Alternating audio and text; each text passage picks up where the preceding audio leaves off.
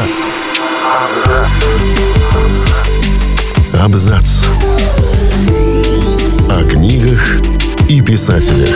О книгах и писателях. Всем привет, я Олег Булдаков, и сегодня расскажу вам о скандалах и успехах Джоан Роулинг. Самая ожидаемая седьмая книга о Гарри Поттере вышла 21 июля 2007 года, 14 лет назад. За это время Джоан Роулинг успела написать пару киносценариев, стать мужчиной на бумаге и попасть в громкий скандал. О том, как живет автор самой продаваемой серии романов в истории, в нашей программе. До выхода книг Джоан страдала от депрессии и домашнего насилия, жила в Эдинбурге и Манчестере, писала на старой машинке дома или в блокнотах в кафе и нервничала из-за отказов издательств. Теперь же она покупает недвижимость, яхту, которая принадлежала Джонни Деппу, живет то в Григорианском таунхаусе в Кенсингтоне, то в особняке 19 века недалеко от Эдинбурга. Джоан тратит десятки тысяч фунтов на охрану и миллионы на благотворительность. А еще о писательнице сняли фильм, называется он «Магия слов». Она получила орден Британской империи за заслуги в детской литературе. Однако имя Роулинг связано не только с мальчиком, который выжил, но и с громкими скандалами. В реальном, а не волшебном мире Джоан теперь знает, как один безобидный, на самом деле не очень, твит может запустить кампанию по канцелингу, от английского cancel culture, призыв публичной личности в соцсетях к ответственности за нарушение этических, социальных норм. В июне 2020 года Джоан перепостила в Твиттере статью, в заголовке которой была фраза «Люди, которые менструируют» и добавила «Уверена, было какое-то слово для таких людей. Кто-нибудь напомните мне». В завершении Роулинг привела несколько искаженных вариантов слова «женщина». После этого на писательницу ополчились очень многие, посчитав ее комментарий трансфобным – Джоан попыталась оправдаться в следующих твитах, в которых отметила, что любит и уважает транслюдей, но считает отказ от концепции пола фактически исчезновением женской идентичности. С ней не согласились поклонники и организации, занимающиеся проблемами ЛГБТ. Ее посты назвали жестокими и антитрансгендерными. Не молчали и актеры фильмов о вселенной Поттера – Рэдклифф, Грин, Уотсон – если раньше фанаты саги называли писательницу «мамой Ро», то теперь сравнивают чуть ли не с Амбридж или Волан-де-Мортом. Издательство, с которым сотрудничала Джон, призадумалось о релизе ее новой книги. После этого Роулинг опубликовала эссе, где заявила, что пережила домашнее и сексуальное насилие, и эта травма повлияла на некоторые ее взгляды на права женщин, и добавила, что считает большинство трансгендерных людей уязвимыми и достойными защиты. Но читатели уже принялись искать в ее книгах признаки расизма. Почти все главные герои в Гарри Поттере с европейской внешностью, бодишейминге, все плохие персонажи изображены с какими-то изъянами во внешности или отсутствие разнообразия. Не гетеросексуальных персонажей не было до финальной книги. Этим скандалом писательница заработала прозвище «исключающая транслюдей радикальная феминистка». И даже спустя год ей поступают угрозы в смерти и насилии.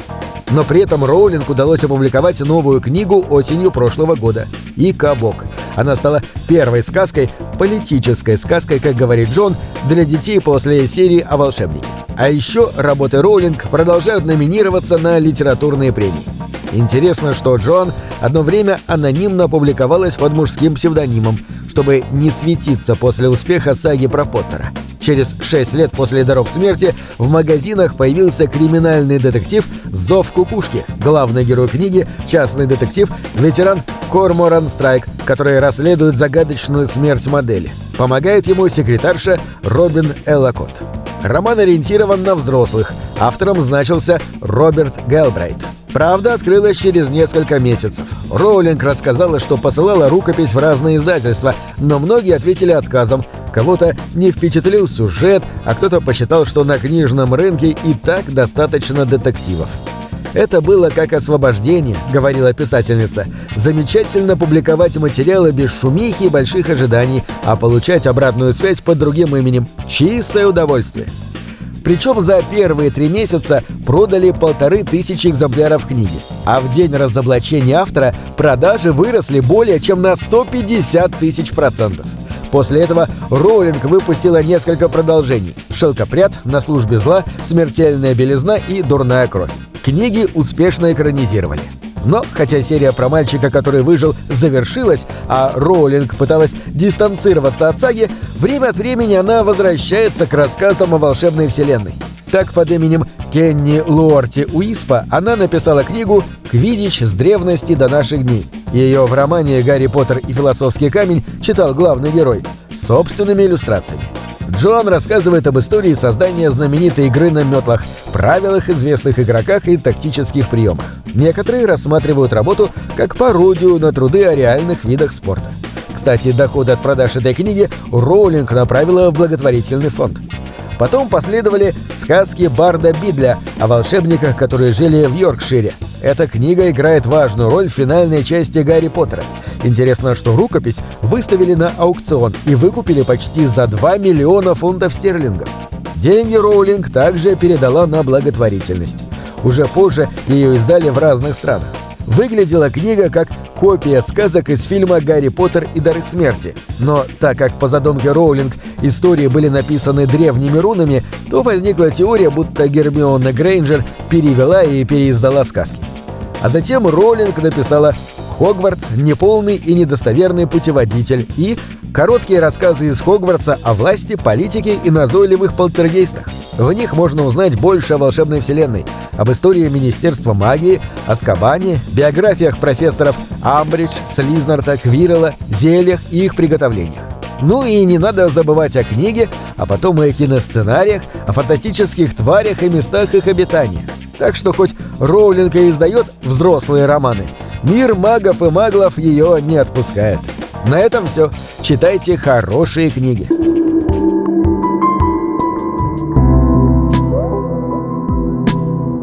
Книги — это двери, что выводят тебя из четырех стен. С ними ты проживаешь другие жизни, умножаешь в тысячу раз. Тысячу раз.